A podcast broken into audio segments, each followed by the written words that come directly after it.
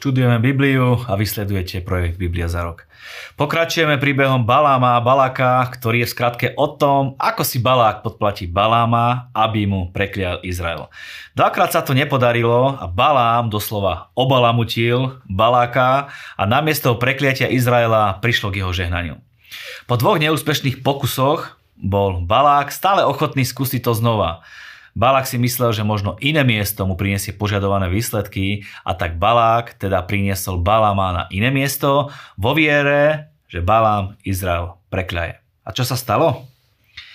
Keď Balám zdvihol oči a videl Izrael utáborený podľa svojich kmeňov, spočinul na ňom Boží duch a ďalej hovoril – rôzne, e, rôzne proroctvá nad Izraelom. Izrael bol tak organizovaný podľa Božieho predpisu, že bola na tom Božia bázeň a nebolo možné ich poraziť. Už len pri pohľade bola na tom vidieť Božia ruka. Keď dodržiavame to, čo Boh hovorí a naplánoval pre naše životy, prospeje nám to a iní ľudia v tom budú vidieť Boha a jeho ruku. Vyslovil nad nimi proroctvo o požehnanej hojnosti, sile Izraela a jeho nadvláde nad susednými národmi, ktoré Boh dá Izraelu. Pod Božím požehnaním má mať Izrael hojnosť vody, ktorá sa rozprestiera po celej krajine a prináša úrodu a pod Božím požehnaním má mať Izrael silu ako divý vôľ a nadradenosť leva. Balám prirovnáva budúce sídlo Izraela v Kanáne k silným stromom, rastúcim pri životodárnych prúdoch vody, ako sú údolia, ktoré sa tiahnú do dielky. Ďalej ideme, 10. verš. Balák sa nahneval na Baláma, tleskol rukami a povedal, a povedal Balámovi. Zavolal som ťa, aby si preklial mojich nepriateľov a hľa, ty ich žehnáš už po tretí raz poukazujem, že pri prvom pokuse sa Balamovi nepodarilo prekliať Izrael, pri druhom Balám požehnal Izrael a pri treťom Balám preklial Baláka a opäť požehnal Izrael. Zdalo sa, že Balám skončil, nepodarilo sa mu prekliať Izrael a teraz mu bola odopretá odmena od Baláka. Balám bol pripravený ísť domov, keď ho Boh prinútil dať Balákovi viac, než chcel, alebo čo kedy žiadal. Balám si nechal to najlepšie, alebo z Balákovho pohľadu to najhoršie nakoniec. Hovorí, 14. verš.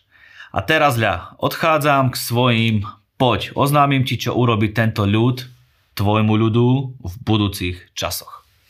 Keďže Balák nezaplatil Balámovi, Balám odpovedal proroctvom zadarmo, ktoré by ukázalo, aký požehnaný a víťazný bude Izrael a teraz a aj v posledných časoch. A bolo vyslovené aj jedno veľmi dôležité proroctvo, ktoré vieme, že sa naplnilo Výrišovi Kristovi, a to je 17. verš. Hviezda vychádza z Jakoba, stáva sa vodcom, žezla sa dvíha z Izraela.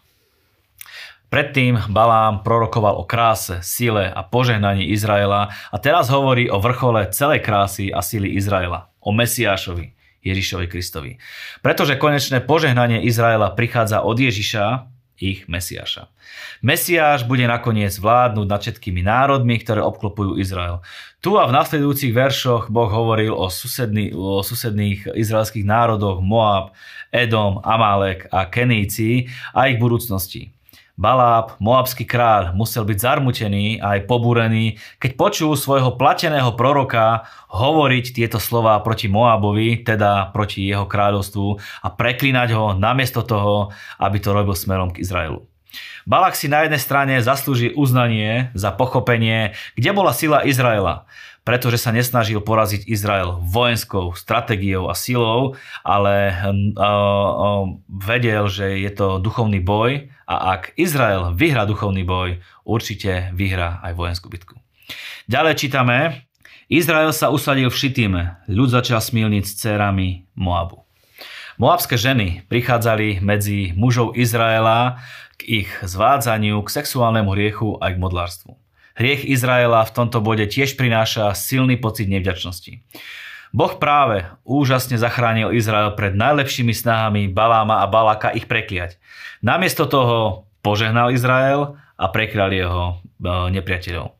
Ich smilstvo, sexuálne aj duchovné, bolo ich nevďačnou odpovedou na toto všetko. Bál bol veľký kanánsky boh, plodnosti a uctievanie Bála bolo pre deti Izraela neustálým pokušením.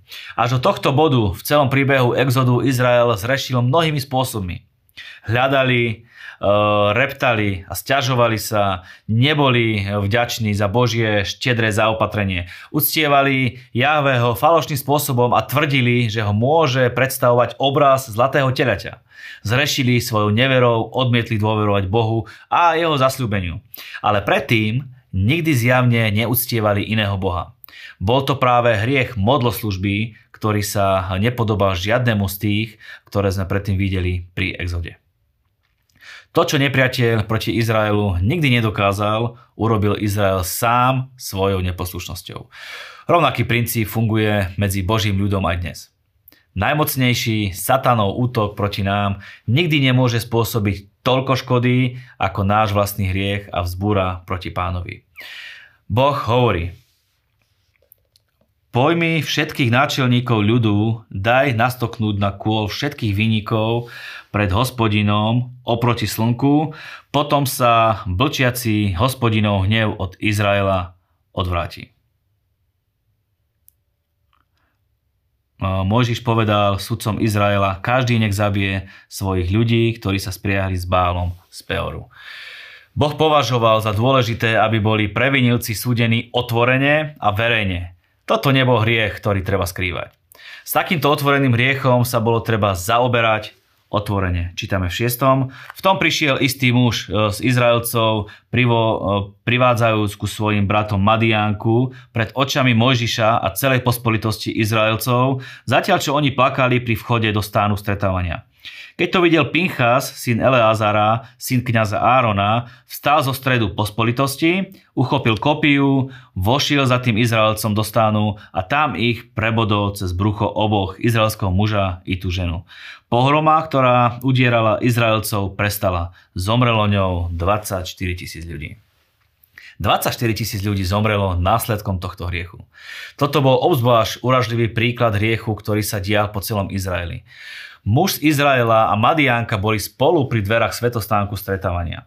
Len pripomeniem, že kňazi boli zodpovední za bezpečnosť svetostánku, strážili ho pred votrelcami a zabíjali tých, ktorí sa odvážili vojsť do neho. Pinchas to teda vykonal ako zodpovedný a oprávnený ochranca svetostánku, pretože to bol útok proti svetosti svetine. Je ľahké si myslieť, že postoj jednej osoby k spravodlivosti nemá žiadny rozdiel v masívnej prítomnosti hriechu v spoločenstve. Ale Boh môže oceniť, aj ocení čo i len jeden spravodlivý skutok eh, a spôsobiť, že bude znamenať rozdiel. Preto konajme dobro a spravodlivosť, aj keď si myslíme, že to nemá žiadnu cenu. Boh to ocení. Boh požehnal Pinchasa zasľúbením, že bude potomkom Árona, cez ktorého prešlo kňažstvo. Ďalej nastalo druhé sčítanie ľudu, asi pred 38 rokmi na začiatku knihy Numery, keď Izrael ešte táboril na vrchu Sinaj, im Boh tiež prikázal vykonať sčítanie. Tým, že pán vykonal sčítanie svojho ľudu, ukázal, že si každého jedného z nich veľmi váži boli zaregistrovaní svojimi rodinami a ich menami, takto boli osobne zapísaní do rodinej knihy živého Boha a on teda v skutočnosti každému z nich povedal Povolal som ťa tvojim menom, si môj. Prvé sčítanie bolo primárne pre vojenskú organizáciu. Ak mali vstúpiť a zmocniť sa krajiny Kanánu, museli byť e, zorganizovaní, museli vedieť, koľko mali vojakov a muselo byť všetko na poriadku. Ale dôležitý dôvod eh, tohto druhého sčítania bolo pomôcť pri spravodlivom rozdelení krajiny Kanán, aby väčšie kmene dostali viac pôdy. Ako rozdelenie dopadlo, sa dozviete v nasledujúcich kapitolách. Ďakujeme za vašu priazeň, nech je Pán s vami. Ceníme si vašu podporu a vaše finančné dary, vďaka ktorým sa Božie slovo dostáva až k vám. Buďte požehnaní.